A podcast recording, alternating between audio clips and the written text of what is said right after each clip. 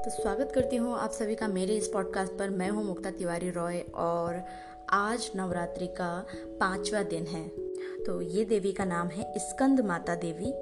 तो दोस्तों, स्कंद का मतलब होता है स्कंद यानी कार्तिकेय की माता होने के कारण माँ दुर्गा के इस स्वरूप को स्कंद माता कहा जाता है। स्कंद उनकी गोद में विराजित है।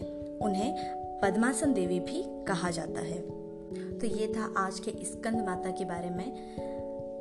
तो कल आपके साथ फिर हाजिर होती हूँ, तब तक के लिए नमस्कार।